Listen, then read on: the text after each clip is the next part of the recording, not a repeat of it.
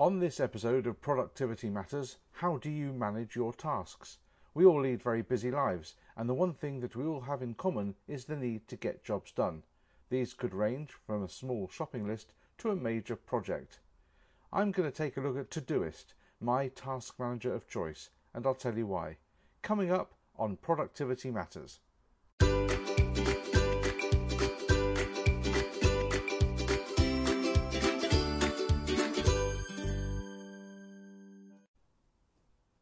Over the years, I've used many ways to manage my tasks, from a notepad and pen to the notes and reminders app on my phone.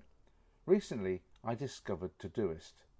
Suitable for individuals and teams alike, Todoist is a powerful task manager that doesn't overcomplicate the user experience. In fact, it's the equivalent of that well known creosote. It does exactly what it says on the tin. Whether you want to collaborate with team members to get things done, you work for yourself and need to keep track of clients and tasks, or you just need a good solid task manager for your daily life, Todoist is free to download and is available on iOS and Android as well as Mac and Windows. It's also free to use, to a point. When you launch the app, you'll be presented with the inbox. This is the default place for all your tasks. Whenever you create a task, it will automatically appear here. You can also create projects. For example, you might be working through home improvements or a family event. You might have a project at work. Once you've created the project, you can segment your tasks accordingly. You might need a simple shopping list, that's fine too, and with integration with Amazon's Alexa, you can add items with your voice. One of the strengths of Todoist is the ability to use natural language to set dates and times for reminders. It's simple to type Call Mum every Wednesday at 6pm. Todoist will automatically create a recurring task that appears each Wednesday. On the paid for service, you can also set a reminder for X number of minutes before to pop up on your mobile phone or desktop so you'll never forget again. Of course, this doesn't just have to be a recurring task. You can just type Call Builder tomorrow and a task will be created for tomorrow. I have created a project called Routines, and within that I have sub-projects for daily, weekly and monthly. Each of these contains the tasks pertinent to the period, making it much easier to manage. Projects can be set as favourites so that they appear at the top of the screen below the set folders. The set folders are Inbox, the default folder for all tasks if you didn't specify a project, Today, all tasks that have a due date of today.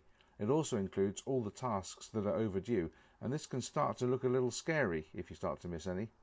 And next seven days, as the name suggests, this displays all the tasks due in the next week, including the overdue tasks and those due today. This becomes a much longer list, but it does allow you to see at a glance what is coming up. If you have lots of tasks, there is also very good search functionality, which lets you enter keywords to find a task. The search also includes any notes and comments, making it quite powerful when there are a large number of tasks to look for. If you are working with others, then collaboration is key, and with Todoist you can assign specific tasks to people within the team. On the basic plan, you can have up to 80 projects with 5 members per project.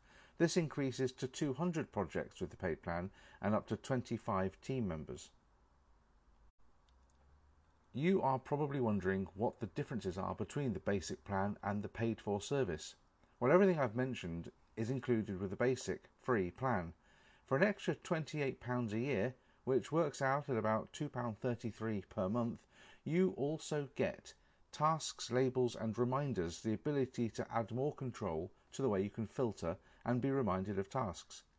You also have location based notifications, so if you only want to see the reminders at home, set that as the location and Todoist won't bug you until you get home.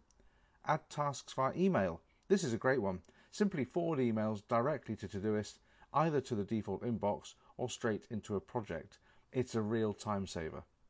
Task, comments and file uploads allows you to add extra comments to your tasks and upload files to support what you need to do. There's automatic backups, productivity tracking and charts, and there's also iCal synchronization so that you can add your tasks into your calendar and you can see them all in one place. And finally, project templates. These are an added extra that I don't find particularly useful. I end up deleting the content to add my own. It's a bit silly, I don't bother with them much now. Let's not forget Karma. Todoist provides some quite nifty reporting, allowing you to see how well you're performing against your goals. You can view all of your previous tasks, and there's a great algorithm which will tell you what level you're at for your karma. This rises and falls based on closing your tasks. You can even set holidays so you don't break a streak and lose points. In reality, this is pointless, but it adds a little, if unnecessary, fun to the process. I hope you found this interesting and maybe helped you in some way.